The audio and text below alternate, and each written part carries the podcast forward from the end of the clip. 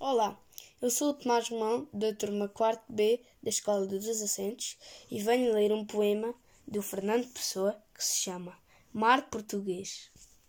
Ó mar salgado, quanto do teu sal são lágrimas de Portugal. Por te cruzarmos, quantas mães choraram, quantos filhos em vão rezaram, quantas noivas ficaram por casar, para que fosses nosso, ó mar. Valeu a pena! Tudo vale a pena se a alma não é pequena. Quem quer passar além do bujador tem que passar além da dor. Deus ao mar o perigo e o abismo deu, mas nele é que se espelhou o céu. Espero que tenham gostado.